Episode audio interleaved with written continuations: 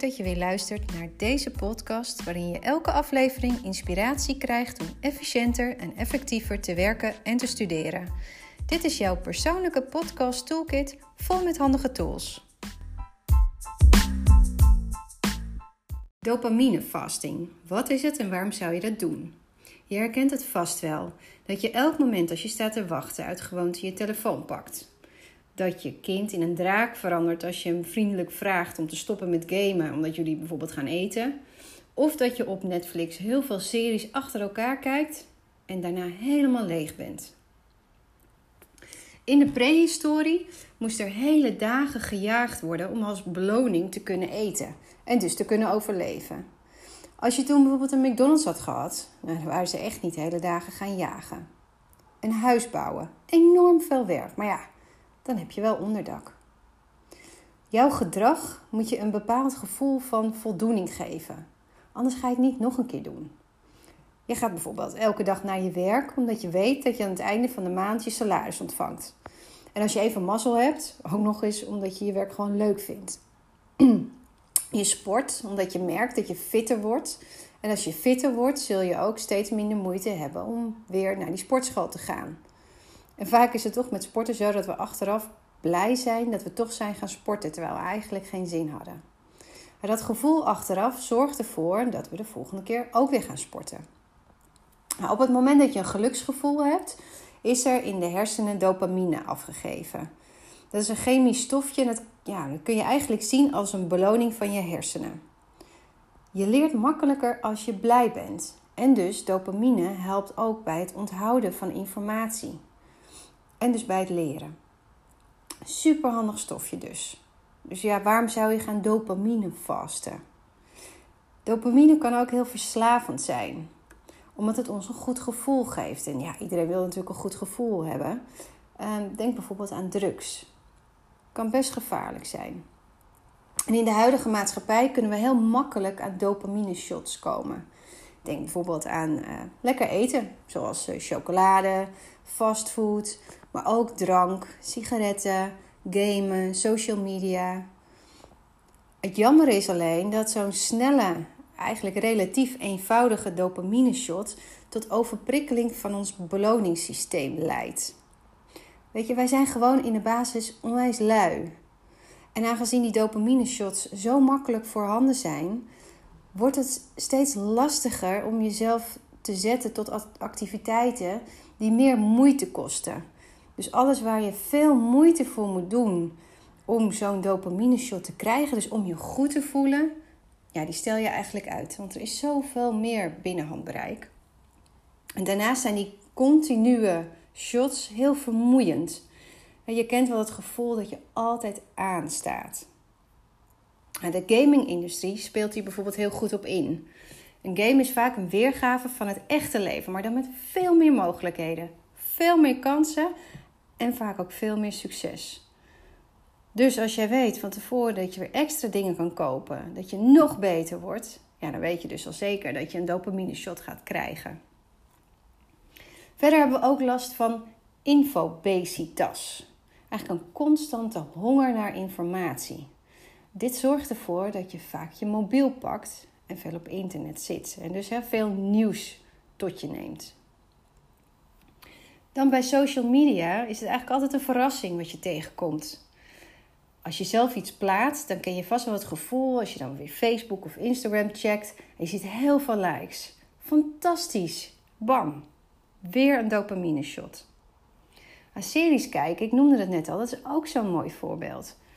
Vroeger moest je een week wachten voordat je weer een nieuwe aflevering kon kijken van jouw favoriete serie. En nu zijn ze gewoon binnen handbereik. Het is een fijne ontsnapping uit je eigen leven. Niks mis mee, maar ook hiervoor geldt alles met mate. Netflix geeft jou niet voor niets een paar seconden de tijd om te bedenken of je weer een nieuwe aflevering gaat kijken. Ze hebben dit gewoon onderzocht. De instelling is dusdanig dat je begint te twijfelen of je hem wel echt zal uitzetten. En vervolgens beslis je om toch nog maar eentje te kijken. Nog eentje.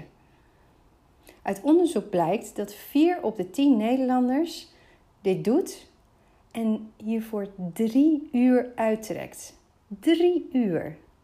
En daarna voel je je vaak helemaal leeg.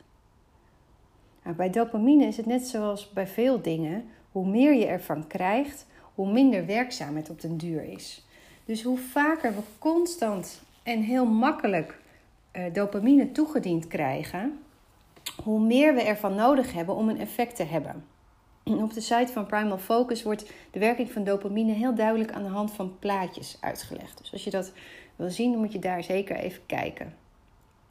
Nou, concreet betekent het dat je meer gaat gamen, meer gaat snacken, vaker op je telefoon gaat kijken, alleen maar om dat gelukzalige gevoel te krijgen.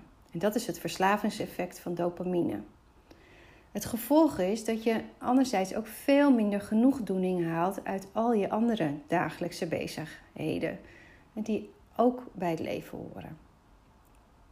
Nou, nu is het natuurlijk niet de bedoeling dat je al die dopamine shots moet vermijden, want dat maakt het leven ook leuk.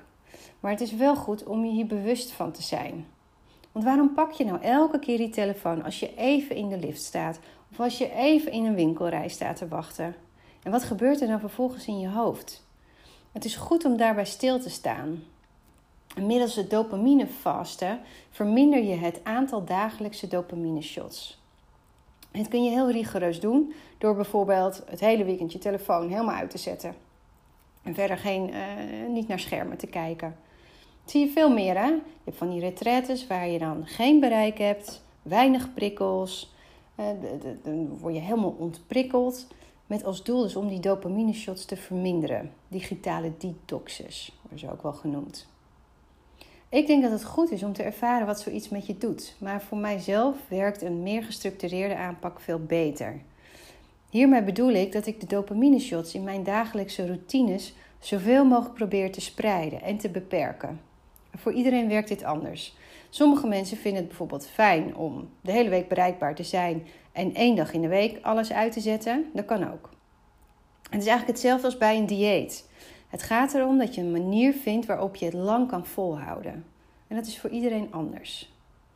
Als je op internet een beetje rondsurft, word je doodgegooid met uh, allerlei tips om digitaal te detoxen, oftewel dopamine te vasten. Um, even een paar die je, die je veel tegenkomt. Uh, nou ja, wat je ziet is bijvoorbeeld allerlei vormen van yoga zijn heel erg populair. Maar daar moet je van houden. Daar moet je wel het type voor zijn. Ik denk dat het op zich goed voor iedereen is, maar nou ja, goed. Misschien is dat niet helemaal uh, jouw ding. Een andere praktische tip is um, dat je je telefoon niet meeneemt naar de slaapkamer. Het blauwe licht zorgt ervoor dat de melatonine aanmaak wordt verstoord, waardoor je slechter in slaap valt en onrustiger slaapt. Daarnaast hebben veel mensen de gewoonte om ochtends gelijk hun telefoon te checken. En hierdoor sta je gelijk weer aan. Het is beter om dit moment even uit te stellen, zodat je lichaam rustig kan opstarten. Nou, verder zet ook je notificaties uit. Ik heb het wel vaker gezegd uh, in andere podcasts. Maar bij elk lampje, elk geluidje, elk trillingje reageert je brein. Ook al pak je die telefoon niet, het kost je toch energie om het pakken van je telefoon te weerstaan.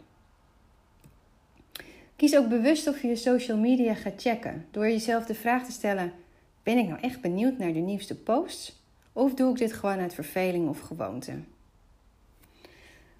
Verder is het ook goed om de tijd te maximeren waarop er gegamed wordt of tv gekeken wordt. Dit klinkt natuurlijk heel leuk, ehm, maar is eigenlijk niet zo makkelijk, ehm, eh, merk ik eh, uit ervaring.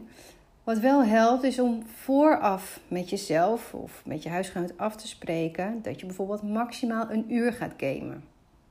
Het maakt het voor jezelf ook iets makkelijker om ook na een uur te stoppen.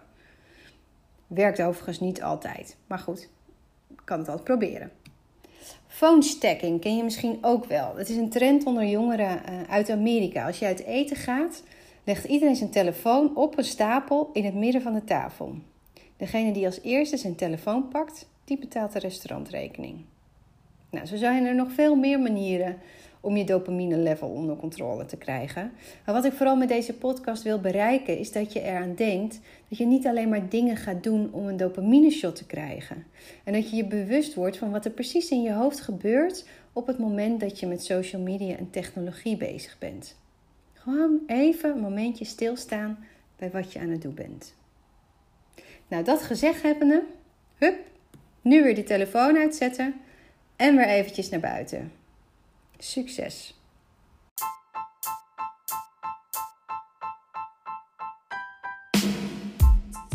Dit was weer een tool voor jouw persoonlijke podcast toolkit.